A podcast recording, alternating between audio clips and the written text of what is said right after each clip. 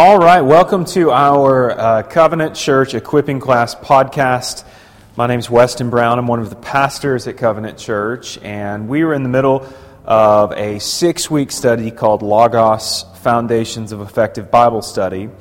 And the core of what we've been doing over the last few weeks uh, has been digging into the concept of inductive Bible study, which is a very simple three part uh, concept.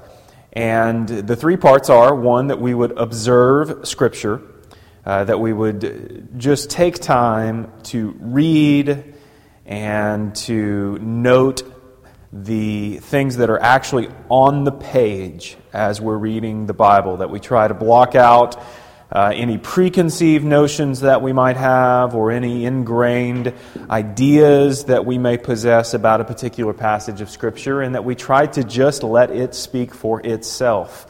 And so, phase one of inductive Bible study is observation. Phase two, um, that we looked at last week, is interpretation. So, once we have observed what's on the page, we want to then ask the question what does it mean?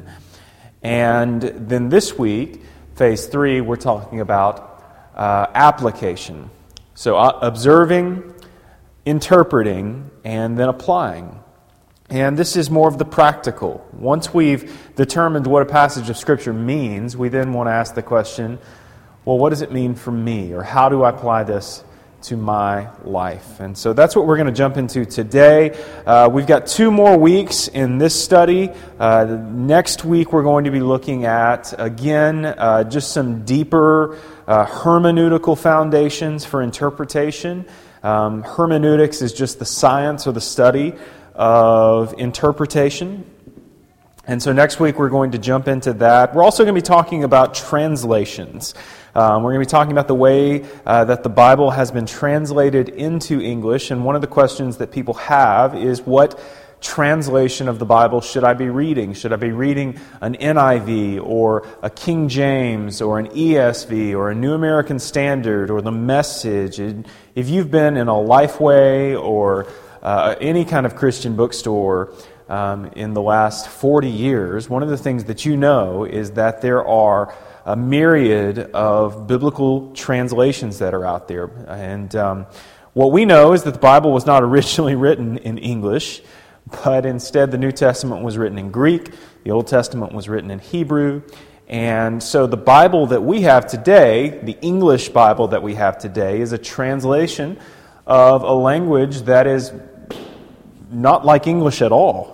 Um, when the New Testament was originally written, um, there weren't even lowercase letters in the Greek language, and the Hebrew language reads from right to left instead of left to right. And so, um, next week we'll talk about some of the challenges that we have in interpreting um, and translating also uh, the Bible into English.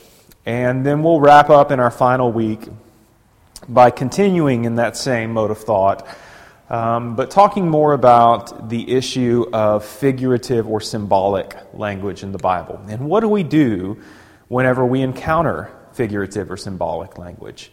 Um, there are some people out there that believe that the Bible should be read 100% literally, but uh, you can't do that. Um, you can't do 100% literal when you're reading a book of prophecy or when you're reading a work of poetry. Um, that's not how you would engage those types of works in any other setting.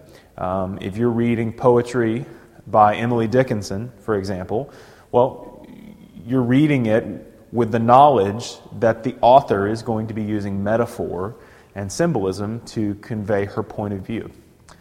And so the same thing is true in those areas of the Bible. What we have to know as readers and studiers of the Bible is uh, what do we do when we get to those sections? And what does it mean to us ultimately? How do we then apply it to our lives? And so in our final week, we'll look at all of that. So today, let's dig into um, application. And just as a focus statement for our time together, we want to say this there is one interpretation, but there are many applications. There is one interpretation, but there are many applications. Here's what we mean Whenever we are uh, observing a passage of Scripture and then moving from observation to interpretation, Um, interpretation is us essentially asking, what was the intent of the biblical author? What was it that they were trying to convey? And no matter what text you're looking at, the original author had one particular meaning that they were trying to convey.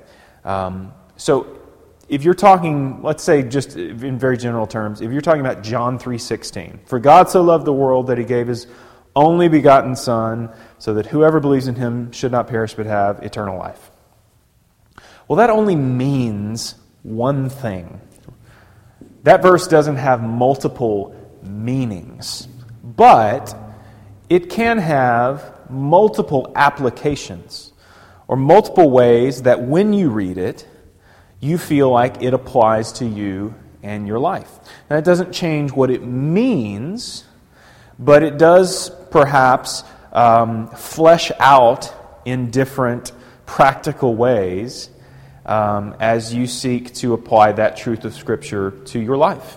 And maybe you've been in this boat before where there's a passage of Scripture that you've read a ton of times and has meant uh, something to you and then at some point you read it again, and suddenly you realize, oh my gosh, this, this applies to my life in a way that I've never realized before. And that's because I think God, through the power of the Holy Spirit, is speaking some of those truths into your heart and into your life. And so there is only one meaning. You can't say that John 3:16 means something else other than what it actually says. Um, but from a practical application standpoint, this week we're trying to ask we know what it means, now what does it mean for my life? What does it mean for my day to day? What does it mean for my existence? And so, one interpretation, many applications.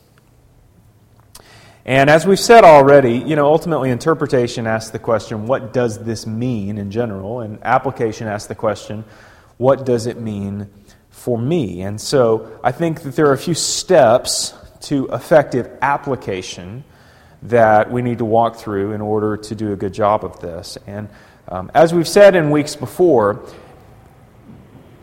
before we can get to this place, before we can get to application, we have to have an accurate interpretation.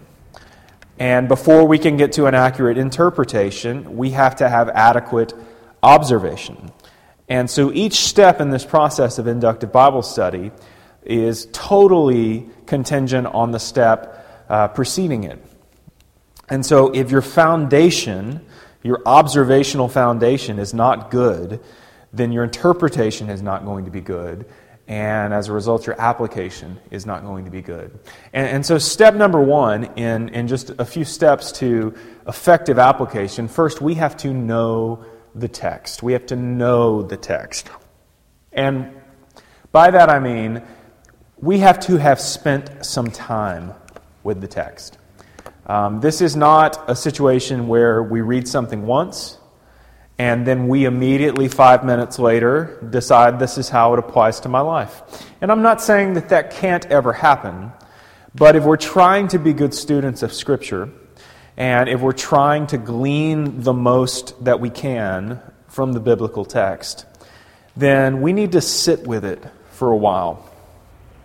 And so, as I've encouraged in previous weeks, don't just read something once, read it multiple times, engage whole chunks of Scripture at a time, do the difficult work of contextual analysis to figure out who is this author and who are they writing to and when was this and where was this and what was going on and what was the cultural situation what was the historical situation here.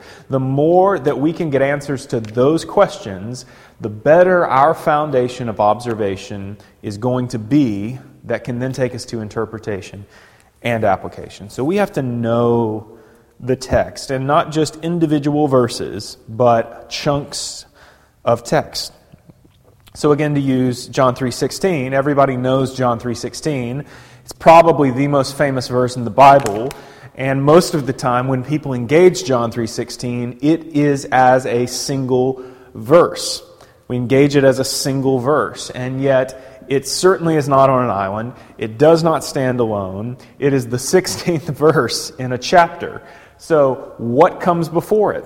What comes after it? Um, John 3:17 is also a really important verse because Jesus is saying, "I didn't come in the world into the world to condemn the world. I've come into the world so that people might be saved." Um, so, the more that we can have a strong grasp on a whole text, the better our interpretation and ultimately the better our application is going to be. Secondly, we have to uh, know ourselves. And this, this may be one of the hardest things of all. I think it can be, be very difficult to truly know yourself. Um, I think it can be very difficult to truly ascertain your own motives, even sometimes.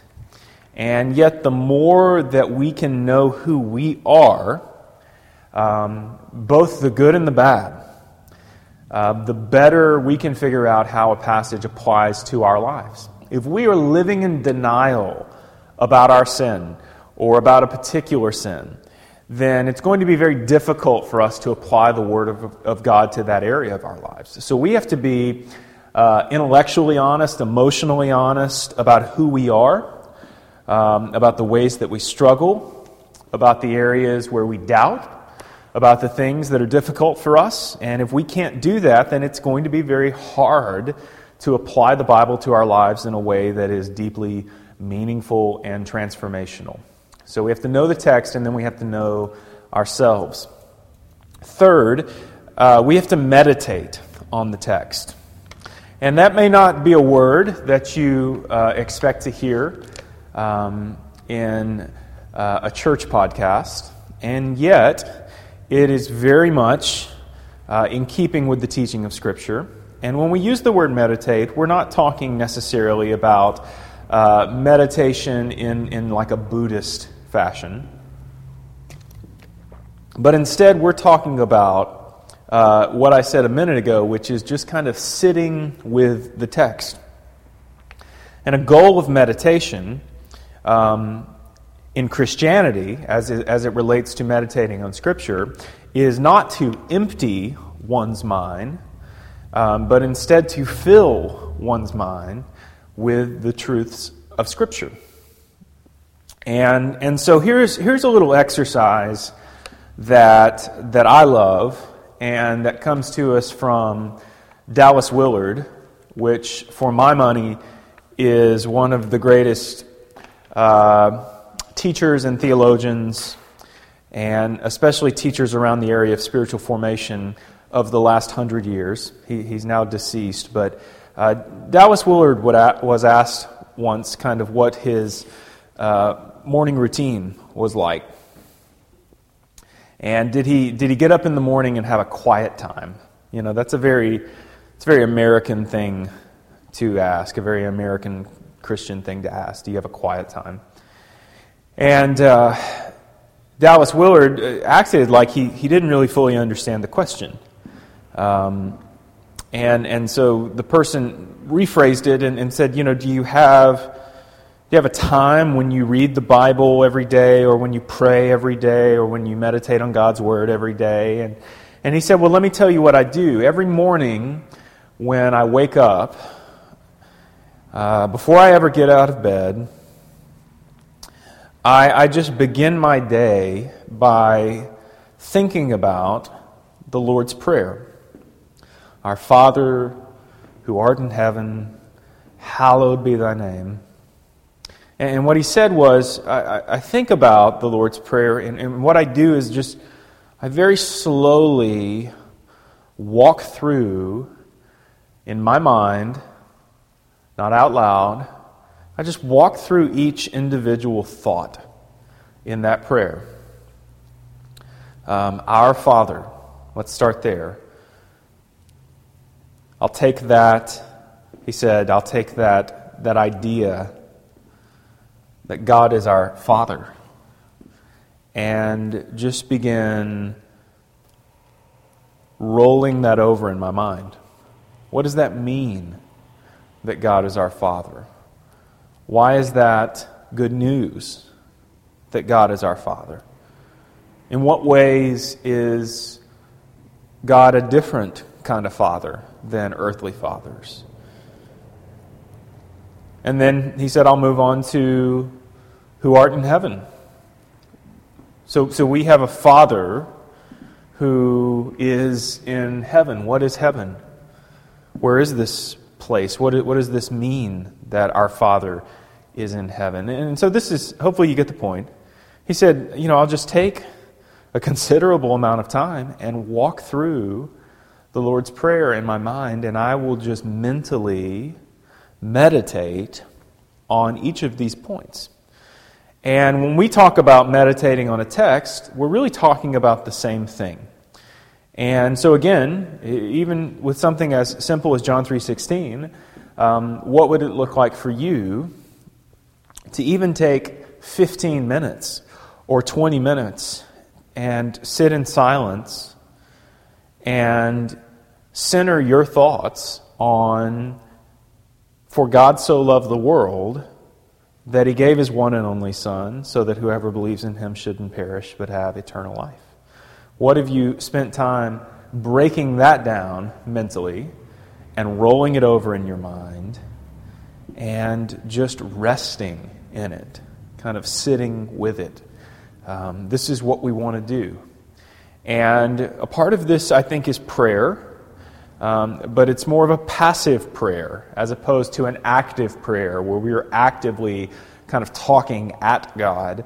Um, I think a key in meditation is the practice of listening to God, which for many of us is not something that we do easily, and probably not something that we desire and yet is so central to everything that we're discussing.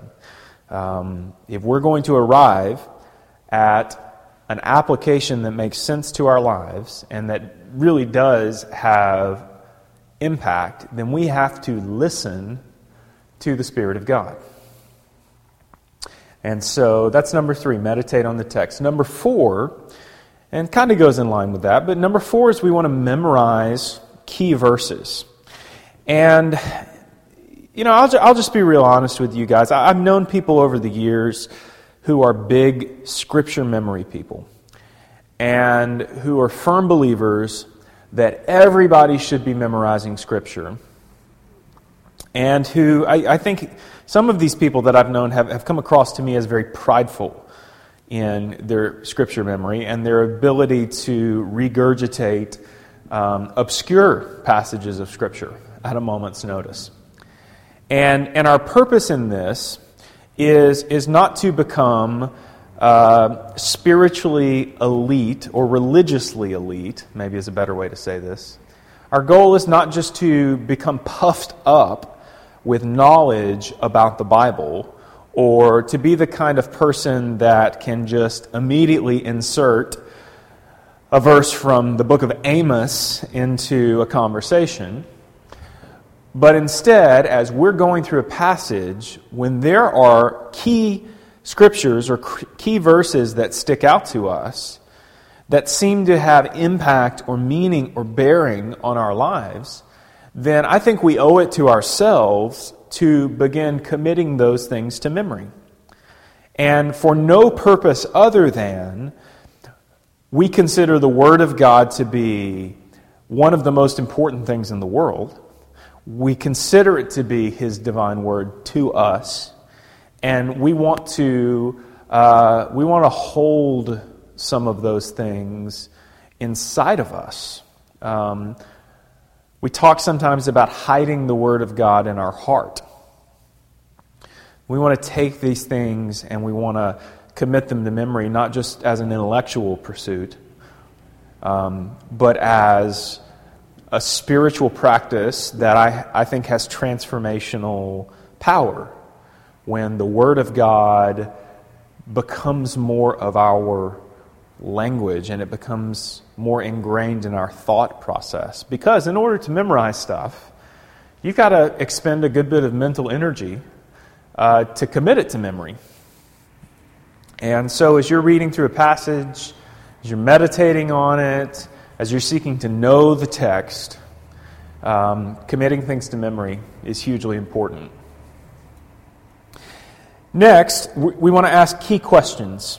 And um, we've already asked a lot of questions, probably, about a passage of Scripture before we get to this point. But most of those questions have been helping us get to what does the text mean? The, these questions have helped us get to interpretation. So we've been asking contextual questions. Um, remember those W questions who, what, where, why, when, how, um, all of those things. But now we want to ask questions related to application. And so let's just walk through a list of, of what I consider to be key questions that relate to application. First of all, as you're reading a text, is there an example to follow? Is there an example to follow? Um, so think about Jesus.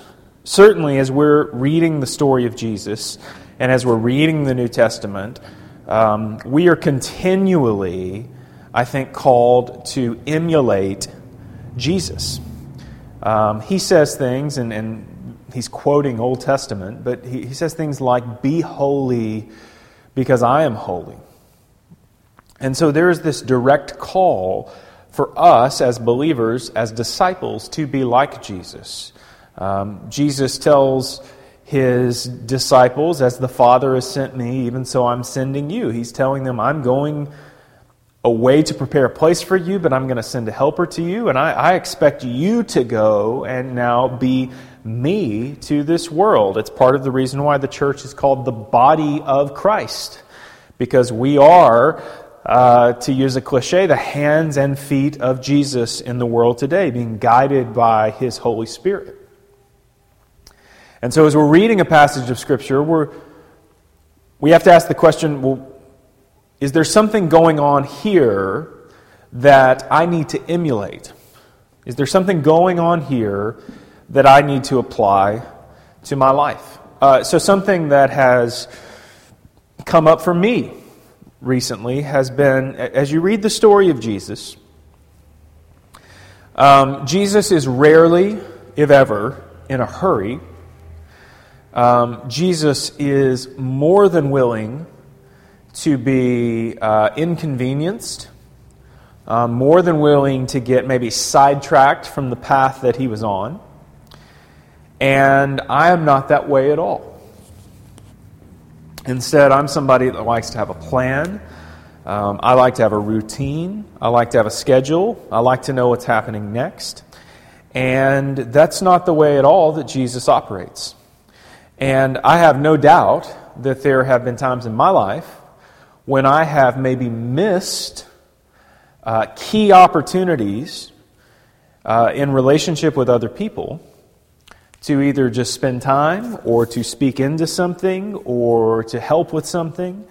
And I, I haven't been there or been a part because I've been too busy or I've been on to the next thing or I've thought, no, I don't have time to do that. And so, so for me, as I read the story of Jesus, um, an example that I think he gives that we should follow and that I should follow is in living a life that is unhurried and is less busy, maybe, um, or less self important, and is more than happy to be inconvenienced and more than happy to get sidetracked. And so that's just an example. Um, also, you know, the negative side of this too is is there an example to not follow? Um, is, is someone being disobedient to God? Is someone doing something that is just um, inherently sinful? And, and we get the strong sense that this is not something God approves of.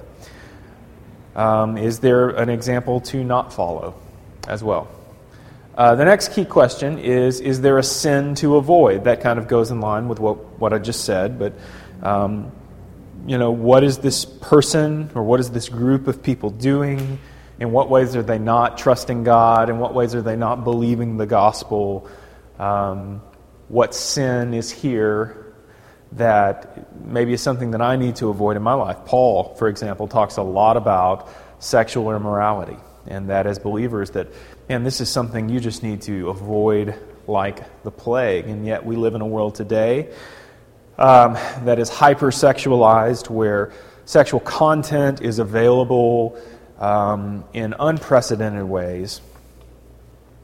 And it's very difficult if you own any kind of media device to avoid um, even what seems today to be kind of benign sexual content that 50 years ago would have been highly offensive.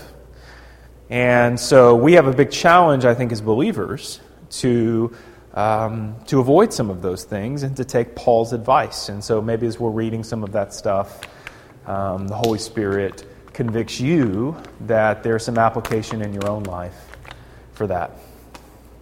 Next, is there a promise to claim?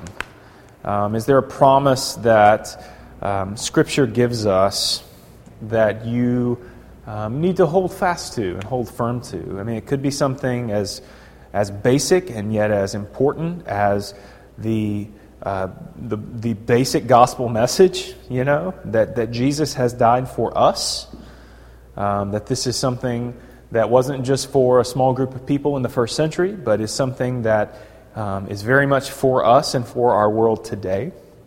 Um, do you need to claim this, uh, this promise of God's grace? Um, what is it? What are you reading, and, and how does it fit into that mold? Next, is there a prayer to pray? We mentioned the Lord's Prayer earlier. Um, I think most scholars and theologians view that as a model prayer. Um, that Jesus' intention is to teach his disciples to pray um, not simply to give them um, kind of a prescripted spiel, but instead, instead to inform uh, kind of the content of their prayer life. And so, again, if we're breaking down that prayer, if we're meditating on it, then we're going to begin to see the individual components of it. That uh, the prayer begins by giving praise and honor to God. Um, when's the last time, as you were praying, that you didn't begin by saying, God, I need, or I want, or would you please, and instead just began by extolling the glories of our God? When's the last time that you um, just worshiped God as a part of your prayer life? When's the last time you prayed, God, may your kingdom come here um, in Shreveport, in Bossier, in Haughton, in Blanchard? Would your kingdom come here as it is in heaven? Um, so, how should we be praying? I think Scripture teaches us that. Um, is there a command to obey? Certainly, that's a key question. Um, next, is there a condition to meet? Um, is there an error to mark? Um, and, and there aren't always just immediate examples of some of these things. Um, but as you're reading through, as you're thinking about this list, um, has God given us some kind of command through uh, the writers of the New Testament or through Jesus? Is there something that we should be taking to heart and putting into practice in our lives? Is there some kind of error that we see someone else falling into in Scripture that maybe we're in danger of as well that we need to make note of? Um, is there some kind of conditional um, activity um, or some kind of conditional teaching that we need to make note of?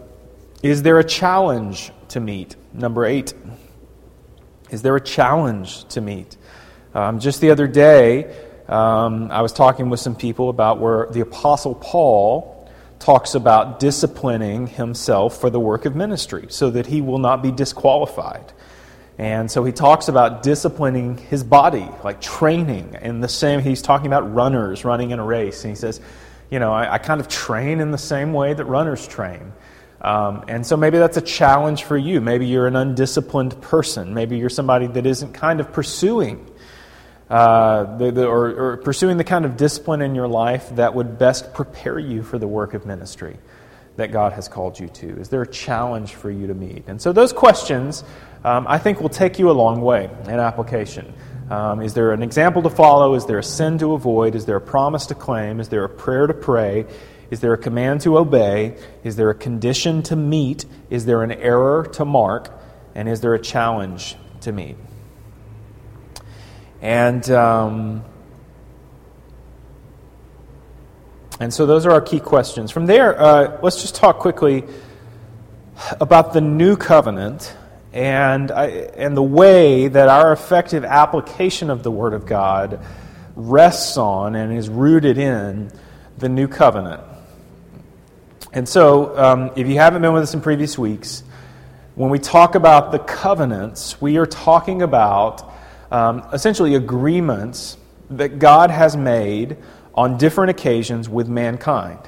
And so you go back to the Old Testament and you read about the covenant he made with Noah to never flood the earth again. And he makes this covenant with Abraham um, to give uh, a country to Abraham and to bless the nations through Abraham's offspring.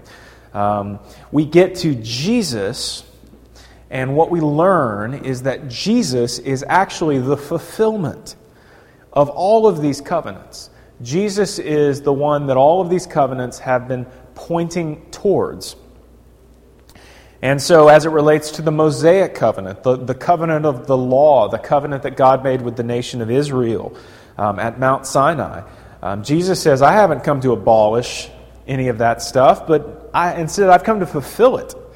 Because all of that was pointing towards me, it was all about me. And so we have to filter our application of the Bible through the new covenant of Jesus' blood. And, and so ultimately, what we mean here is this we cannot take uh, a passage or a verse out of an Old Testament um, covenantal passage and immediately try to apply it to our lives without first filtering it through the teaching of Jesus and the apostles. We can't just cherry pick a verse from the law of Moses and immediately try to apply it to our lives without first filtering it through the teaching of Jesus and the apostles. And, and, so let me, let me try to give some examples of what I'm talking about here. And, and I'll use some examples from the Psalms. Um, so in Psalm 139, David says this He says, Oh, that you would slay the wicked, God. I hate them with complete hatred. This is something that David does often in the Psalms. He is often um, calling upon God to murder his enemies. He's often calling upon God to strike down and destroy those who oppose him. And so, if you're not filtering that verse or that passage through the new covenant, what, what you could very easily do is go, hey, look, here's David. Here's a man that the Bible says was a man after God's own heart. And he apparently had this big list of people that he hated and that he was actively praying that God would murder. And so there doesn't appear to be uh, a lot of love or grace or desire for redemption for these people. Instead, there is vitriol and loathing and a desire to see them destroyed. And so you could easily take that verse and apply it to your life as a way of justifying the hatred maybe you feel towards people that you perceive to be your enemies. But in order to do that, you have to bypass the new covenant of Jesus' blood. And so, here's what Jesus said in Matthew 5:44.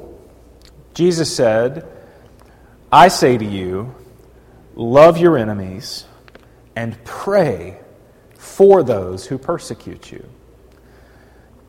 And so Jesus has taken something that would have been a common practice, which was to curse your enemies and to wish them ill or to ask God to murder them. Jesus said, That may have been what you were doing, but now I tell you this I want you to love them, I want you to pray for them, um, even though they persecute you. And so this is the recontextualized teaching that comes through the blood of Jesus and through his sacrifice. Uh, here's another example, also from David, um, also from that same psalm. Uh, David says, I praise you, God, for I am fearfully and wonderfully made. I praise you, for I am fearfully and wonder- wonderfully made.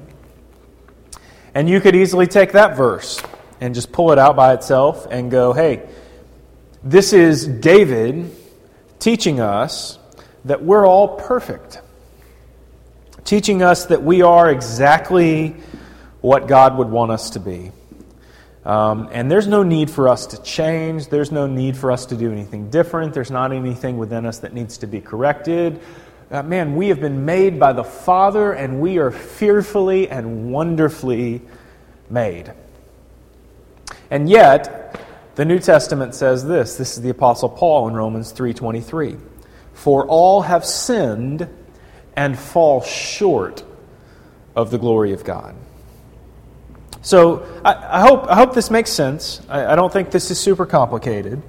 Um, I think the big kind of overarching rule here is be very careful just grabbing Old Testament verses out of thin air and immediately trying to apply them to your life. Um, and also be very careful um, to not make the mistake of thinking that just because something is in the Bible, that God approves of it or that God validates it um, or that God is somehow validating it because it is in the book. Because if you've actually read the Bible, what you know is that the Bible is not this collection of stories about these wonderful, moral, upright, upstanding human beings. The Bible is a collection of stories about misfits, about murderers, about adulterers, um, about people who are walking contradictions, about people who are hypocrites, about people who do horrible things, um, about cultures that do horrible things. And just because something's in the Bible doesn't mean it's right or good or something that God would approve. And yet, people have tried over the years to make these kinds of arguments. Um, the whole uh, slavery conversation in America um, was supported by Scripture. And yet it was Scripture taken out of context and twisted and bent to suit the agendas of the men who were seeking to uphold slavery. Um, and their argument was basically well, when we read the Bible, there's slavery in the Bible. You know, Joseph was a slave. Um, and so this is God's word to us, so it must be okay. But, but no, that's not at all what the Bible teaches. It goes against everything we find in the New Covenant. And just because slavery is in Scripture, just because it was a part of the culture, or even uh, polygamy, you know, the practice of having multiple wives, multiple spouses, just because it's in the Bible doesn't mean it's what God desires, doesn't mean it's part of His perfect plan, doesn't mean it's what He wants for our lives or the way that He wants us to operate. And so we have to be very careful with that. Um, and then the final step of application for us is simply to pray and wait and, and continue to rest in the truths of Scripture. Um, continue to meditate on them, continue to memorize them, continue to kind of hide them in our heart. And um, ask the Holy Spirit to begin to show you uh, what kind of steps you should take, what should be next, what needs to change. And, um, and my experience has been that He is more than happy to do that. So, hey, let's wrap up this week with uh, I'm just going to quickly walk through uh, the way that I study the Bible. And by no means am I saying that this is the right way to do it. What I am saying, though, is I think you need to develop uh, your, your own unique way of studying God's Word. And I think we've provided the overarching framework by saying you need to observe it and you need to interpret it and then you need to apply it. That seems pretty basic to me. But uh, maybe the way that you actually do that on a regular basis is something that you need to kind of tailor to your personality and your life and, and what makes sense to you. And so, for example, as, as you study uh, inductively, um, or as you read about inductive Bible study, one of the things that you may learn is that there are people who out there who have intricate systems of taking notes and marking things in their Bibles, and they use different colors and different symbols and all of that kind of stuff. And that, man, if you're like a hyper organized person, that may be something that really scratches an itch for you and, and, and makes a lot of sense to you. Um, or you could be on the other end of that spectrum and that stuff's deeply stressful to you and, and kind of confusing. Um, and so don't, don't stress, don't worry about it. Instead, you just need to figure out um, the method that works for you. And so I'm just going to quickly walk through my method. Uh, so, number one, I, I typically will read a text at least twice. And, and I'm just talking about reading it. I'm going to read it, and as I read it multiple times, I'm going to write down in a separate notebook, I'm going to write down just notes, um, which are mainly just observations and also questions. What does this person mean when he said this? Um, or he seems to be alluding to some other passage here. Or um, I wonder what this word that's translated this way, I wonder what this word maybe means in the original language. I'll just write down some of the things that I see. And again, I'm, I'm just observing at this point. Um, I'm also next going to write down just one or two key verses. And I, I don't know that there's some magic formula for what makes a verse a key verse. What I mean by that is just that I'm going to write down the things that stick out to me or the things that seem to be the most significant to me. And so write down one or two key verses. Number three, uh, I'm going to begin digging into uh, some study. And, and so I'm going to pull out what, are, what seem to be the key words in this text. So again, uh, just think about John 3.16. Um, For God so loved the world that he gave his only begotten or one and only Son. Um, maybe you've grown up learning that verse with the word begotten. Well, that's not a normal word that I use every day, certainly. And so I wonder, where does that word come from? Why, why is that the word that the English translators chose to use? And what is the original Greek word? Um, what does that mean in the original Greek text?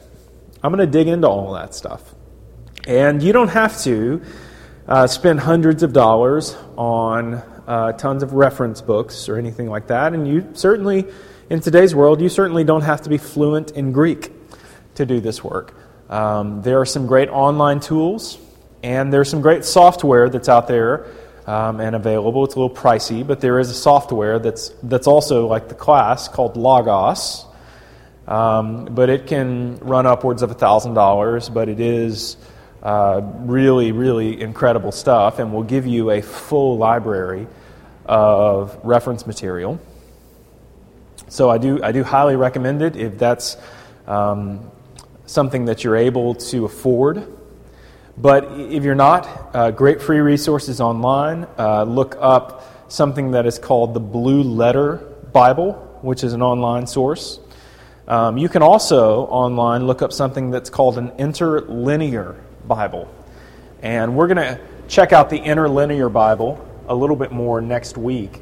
Um, but it's basically um, kind of the word for word um, translation of the original text.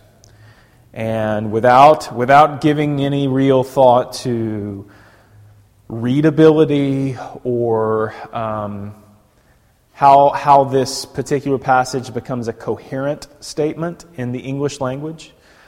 Um, but it will break down the verse for you, word by word. We'll show you what the original language was, and we'll show you the most literal interpretation for each word um, in the English. So, the Blue Letter Bible and also an interlinear Bible. You can search for the um, Greek interlinear New Testament or the Hebrew interlinear Old Testament. So I'll study keywords, I'll study uh, the notes that are in my study Bible. Um, I've got a bunch of commentaries. I might look in commentaries. However, I, I don't, I don't use those a ton. Um, I'll also uh, begin looking at cross references. And so, you, if you have a great study Bible, like an ESV study Bible or a MacArthur study Bible or something like that, there will be cross references that will link you to other passages of Scripture that relate in some way to the passage that you're reading. And so I'm going to look at all of those. I'm going to get a sense for the ways that certain words are used in other parts of the Bible, um, or the way that this thought or this passage relates to other parts of the Bible. And um, that's going to really help as I begin the process of interpretation. And so then, number four, I'm going to try to summarize the interpretation in my own words. Um, I'm just going to write this down in a paragraph or two in, in my notebook. Um, what do I believe the interpretation of this passage to be? And then I'm going to just write down some thoughts, just some initial thoughts that I might have about application. Some things, maybe there are things that immediately jump out at you. Um, this is often my experience, things that immediately jump out when you're reading the Bible. And so I'm going to go ahead and just write down some of those things. Maybe this is something God wants me to learn here. And, um, and then to just kind of finalize everything, I like to highlight, um, just in yellow highlighter. I like to highlight the things that I've read to remind me that I've read them.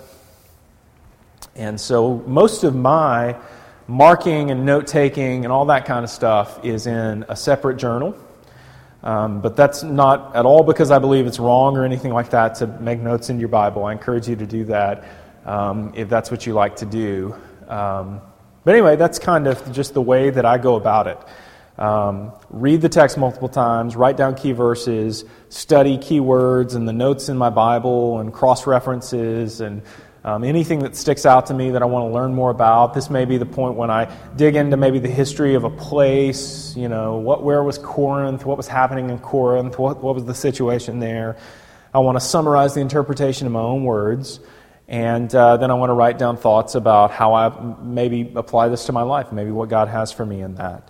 Um, and then I want to kind of wrap it up some way by highlighting um, everything that I've read. So I'm not saying in any way that that's the right way to do it. I'm just saying that's what I do. And that's kind of the method that has worked best for me. And you need to figure out what that is for you. And uh, don't be afraid to do a little trial and error there. So, hey, we're going to wrap it up for this week. Uh, we will pick back up next week and talk about uh, just some practical hermeneutical stuff. And uh, then we have one more week after that. And this six week course will be over. So thanks for uh, joining us, and we will see you guys next week. Bye bye.